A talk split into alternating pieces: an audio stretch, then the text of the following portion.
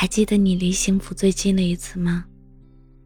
后台接到一位听友的留言，讲述了他的故事。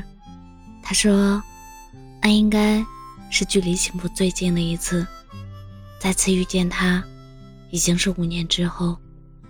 那是一个晌午，我拿着一摞简历，脚步沉重的走着。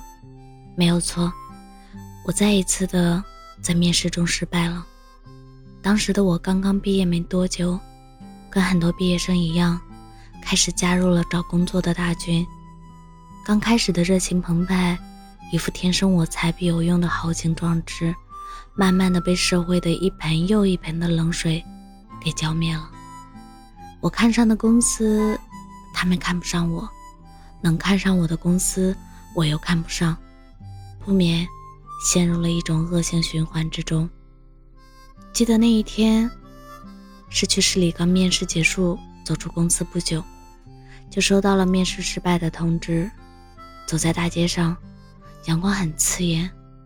虽然已经进入秋天，但火辣的太阳也让我汗流浃背，汗水早已经打湿了我廉价的西装和白衬衫。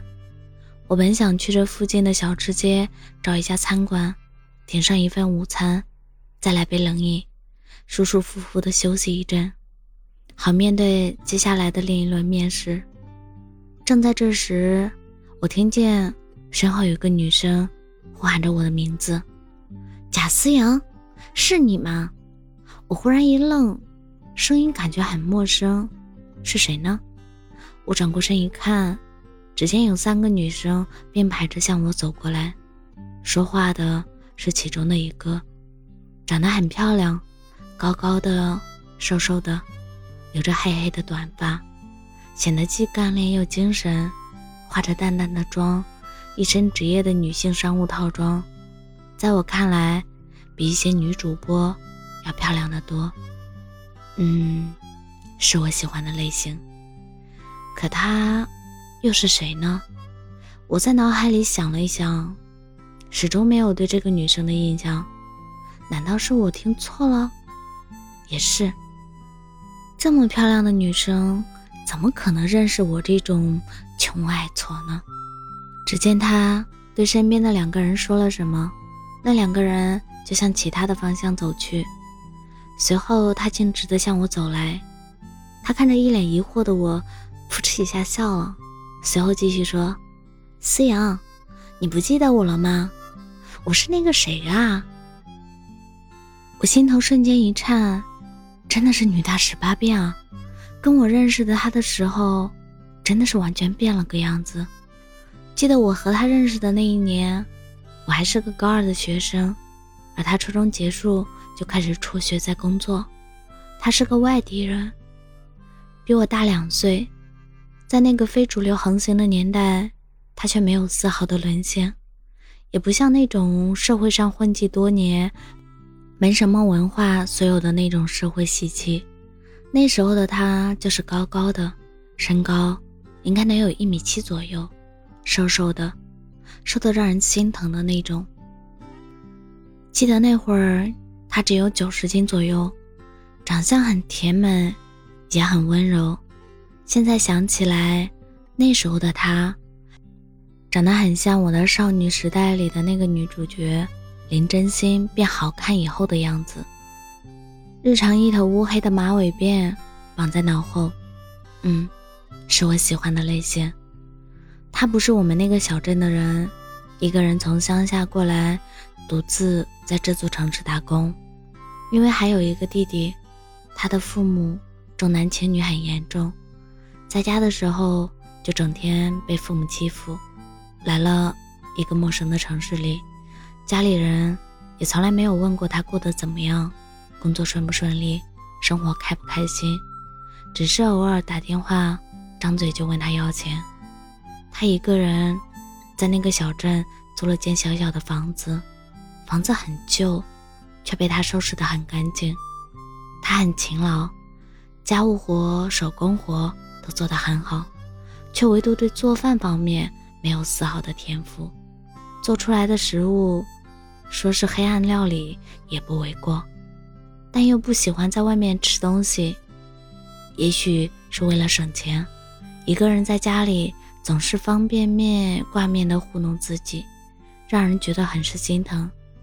于是，那个时候的我就自告奋勇说，要每天放学都去他家给他做饭吃。他也很放心，给我配了一把钥匙。可能毕竟家里也没有什么值钱的东西，于是自那以后。我开始拒绝了朋友放学后网吧五连坐从没赢过的邀请，每天放学都会去菜市场买菜，去他家做饭，随后等他下班，两个人一起有说有笑的吃着那简单的饭菜。那个时候真的感觉像是已经结过婚一样的生活，那只是简单的饭菜，却吃得很开心。他说过，在家里的时候。从来没有这么开心快乐过。我说，只要你喜欢，我会永远给你做饭吃。有一次，他表情凝重地说：“那你以后上大学了，离开了这座城市怎么办？”我开玩笑说：“那你就跟我一起走，我去那个城市继续给你做饭吃。”他当真了，眉头紧皱，像是在思考着什么。我被他的样子逗笑了，连忙说道：“别担心，就算你不跟我走，我也会每周都回来看你的。毕竟你是我最好的异性朋友。”没错，那个时候我们还没有在一起。其实，在这期间，我试着向他表白了几次，他都没有答应。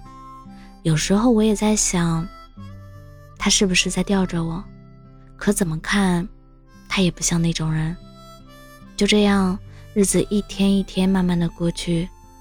除了家里聚餐走不开和偶尔的朋友聚会，我基本每天都会去他家给他做饭，和他的感情似乎也越来越好。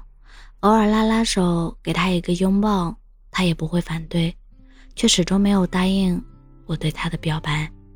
直到有一次他生日，我给他做了满满一桌子他喜欢的饭菜，我们都喝了很多的酒。最后，也迷迷糊糊的拥抱、亲吻，睡在了一起。等到第二天醒来之后，我头痛欲裂，我知道自己闯祸了。我连忙翻身起床，却看到他已经不在了。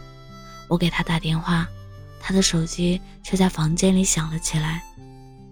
正在我万般焦急的时候，客厅的房门开了，他拿着几袋牛奶和面包走了进来。我瞬间一愣，随后紧紧地抱住了他，带着哭腔对他说道：“我还以为你走了，再也不回来了。”他也愣了一下，随后轻轻地摸了摸我的头发，说道：“傻瓜，我怎么会呢？我还没让你对我负责呢。”我一愣，然后瞬间反应过来，说道：“那你答应和我在一起了？”他叹了口气。随后装作很无奈的说道：“没办法。”他话说到一半，就说不下去了。原本一直惨白的脸也蒙上了两道红晕。我望着出惊人世的他，比起以前似乎更加的漂亮。我嘿嘿的乐得像个傻子。他看着我的样子，又好气又好笑的说道：“行了行了，你看你像个什么样子？”喝了那么多酒，喝点牛奶吧。就这样，我们俩终于走到了一起。我想要把他介绍给我的朋友，可他却说还不是时候，还告诉我不要和别人说出我们的关系。我很好奇，一直询问他为什么，他却支支吾吾的说不出什么所以然来。突然，他哈哈一笑，把我从回忆中。拉了出来，他那爽朗的笑声再也没有从前的半点影子。现在的他是那样的自信，让我看得不禁有点呆住。他说：“现在工作是不好找，没关系，慢慢来吧，总会找到称心的工作。”还没吃饭吧？走吧，姐姐带你吃饭去。和他在一起的时候，他总喜欢叫自己姐姐。把我叫做小孩儿，虽然最开始我十分的不满，二十分的抗议，但始终没有拗过他。谁让他确实比我大两岁。就这样，我本想着打辆车，他却带我来到了停车场。我心里纳闷，他中彩票了，车都有了。不过后来也知道，是我这装不了二斤香油的狗肚子，以小人之心夺人家的君子之腹了。直到他带我走到了一辆奥迪 A 五的前面，我又傻眼了。我一脸诧异的问道：“这是你的车？”他点了点头，一脸理所当然的说道：“是啊，怎么啦？”我连忙说道：“没事没事。”说真的，长这么大，还是头一回坐过奥迪，真的是属于土包子进城了。进到车里，我正襟危坐的，嗨。后来想一想，自己当初怎么是那个熊样？我问他打算去哪里吃饭，他说等到了你就知道了。确实，等到了，我确实知道了。这个地方是我之前总带他来的一家烧烤店，他不喜欢外面的食物，却唯独喜欢我带他来的这家烧烤店。说真的，我也好久没来过这家餐厅，记得那个时候。只是一间小小的店铺，一个串吧，什么时候装修的，我也不知道。现在放眼看去，已经是个两层，而且占地面积很大，装修很豪华的烧烤店。我们坐在了以前常坐的位置上，我看着四周的摆设，就像歌里唱的那样。我好久没来这家餐厅，没想到已经换了装潢，角落那窗口。闻得到玫瑰花香，被你一说是有点印象。点了一些曾经我们经常点的食物，酒也是一样，上了一堆。他还能喝酒，我在朋友里是公认比较能喝的，白的一斤，啤的彩香，喝得亮。但看到他还是有点怂，看着他那瘦的快要一阵风都能吹走的身子，不明白他那酒。是怎么喝下去的？那一天，我们聊了很多。他说，那时的他很自卑，一个从农村到城里来的穷丫头，什么也不会。直到遇到了我，那段时间是他过得最快乐、最幸福的日子。开始没有答应我的表白，是因为自卑，觉得配不上我，始终不敢答应我。直到后来。尽管在一起了，也不想让我跟朋友透露，就是怕给我丢脸。我苦笑着，哪里是你配不上我，明明是我配不上你啊，傻丫头。我没好意思跟他说我的近况，只是和他说了些我大学几年遇到的一些有趣的事，期间也有过几个不错的对象，但是可能是有我性格大大咧咧，像个混子。每天都浪浪荡荡，结果全部都阵亡。他说道：“好可怜你哦，你这么好面子，脾气还死倔，一定过得很难吧？”我嘿嘿一乐，想到了薛之谦的那首歌：“我没有什么阴影魔障，你千万不要放在心上。我又不脆弱，何况那算什么伤？反正爱情。”不就都这样？我没有说谎，我何必说谎？你懂我的，我对你从来就不会假装。我哪有说谎？你别以为你有多难忘，消失真的不是我逞强。交谈中，我知道了他现在事业顺利，月入不菲。当初他的领导退休后，职位也交给了他。他也成了我们当地一个不错企业的小领导，靠着自己已经买了车买了房，虽然都是贷款买的，但那些贷款对于他来说已经完全不算什么。只是还是那样一个人生活，也还是不会做饭。我问他在哪里买的房子，他说乡下里。我一愣，问他为什么会在那里买房子啊？他说：“那离我当时的学校很近，偶尔看着那一个个穿着校服放学的学生，就像看着我走向他，好像回到了那段时光。我苦笑着喝了口酒，又问他：“那你为什么不回到以前的地方买房呢？”他笑着和我说：“你傻呀，那我上下班得多走多少路啊？”随后突然面露悲伤的继续说道：“我也不知道你后来怎么样了，是否有了新的生活。”我们两个都沉默了，只是不停的喝着酒。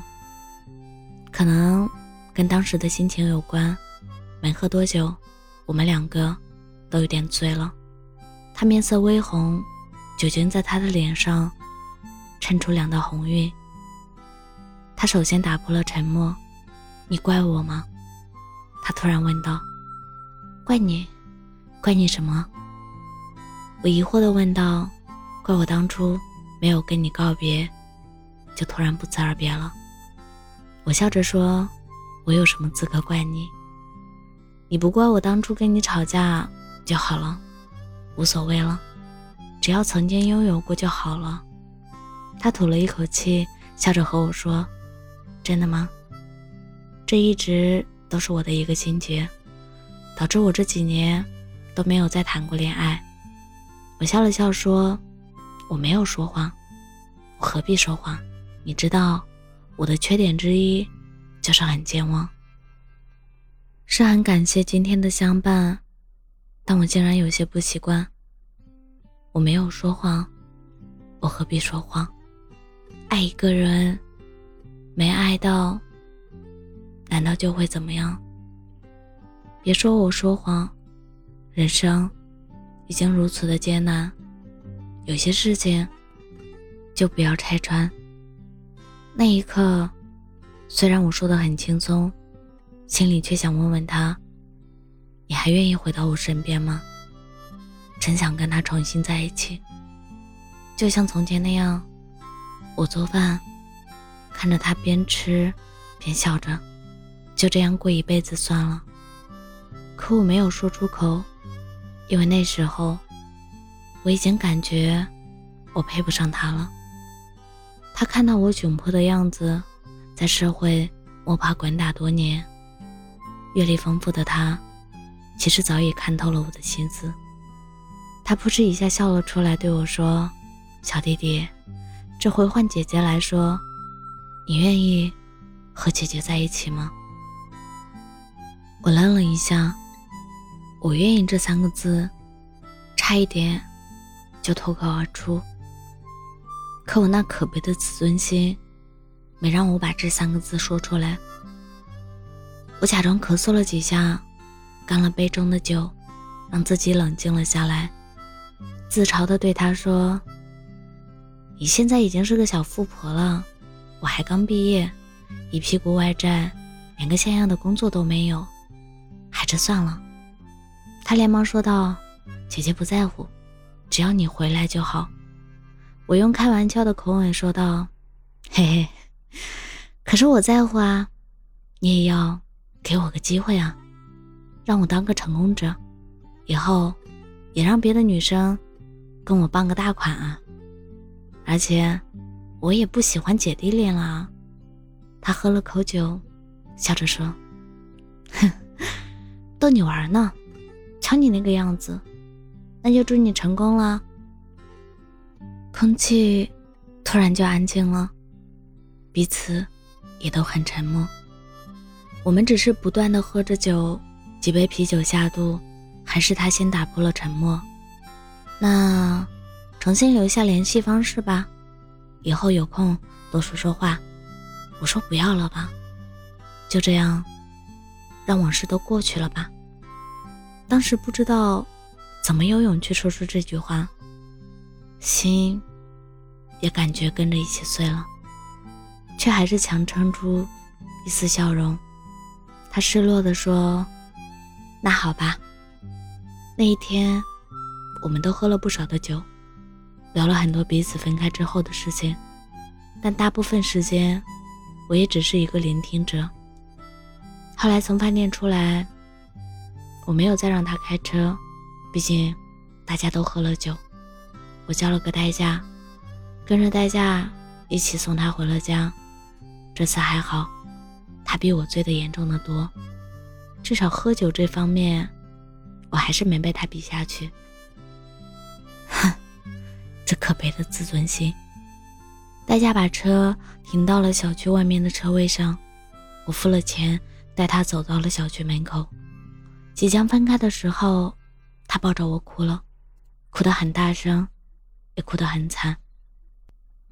似乎想将这么多年受过的委屈全部倾诉出来，他喊着问我可不可以，可不可以不走。我抱着他没有说话，最后把他送到了小区里。他亲了我一下，转身默默的走了，没有再继续送他，因为我不想知道他具体的位置，我怕以后控制不住的再来找他。我也转过身去，离开了这个地方。我知道，这一转身，也许就是一辈子了。人海茫茫，能遇到，已经是很大的缘分。还能奢求什么呢？从人海到相识，我又亲手把你归还于人海。我打了辆车，准备回家，因为下午的面试。也没有心情去了，而且一身酒气，也没有办法去了。回去的路上，借着酒劲，我也把控制不住的情绪留了下来。司机师傅看着后座的我，似乎想说什么，却始终没有说出来。我看着师傅的样子，突然问他：“师傅。”你相信爱情吗？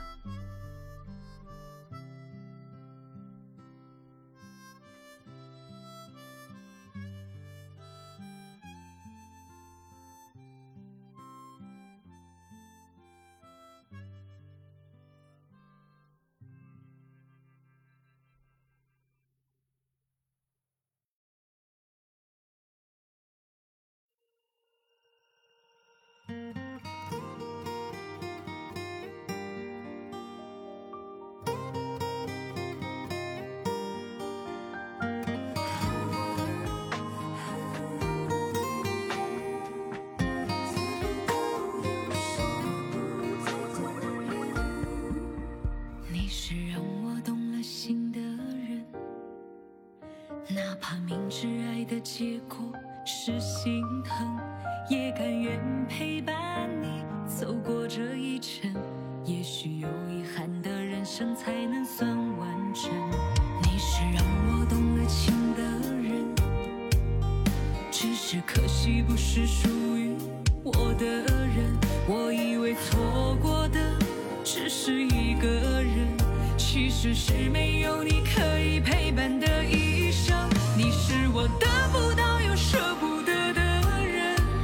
每一次想念你都是一道伤痕。你是我放在心上很重要的人，却从来不是陪在我身边的人。你是我得不到又舍不得的人，是想过所有结局都是不可能。你是我忘不掉、认真喜欢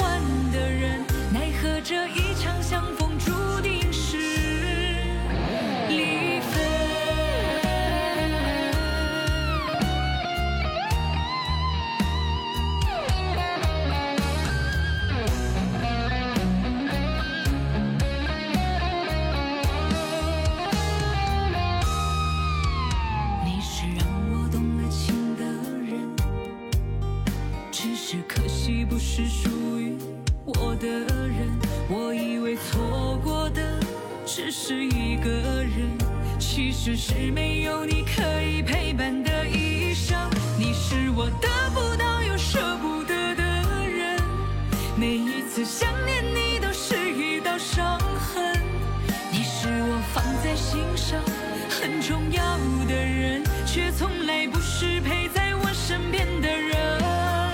你是我得不到又舍不得的人试想过所有结局都是不可能。你是我忘不掉认真喜欢的人奈何这一场相逢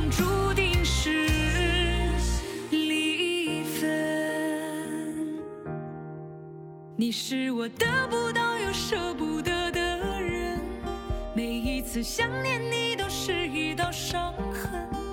你是我放在心上很重要的人，却从来不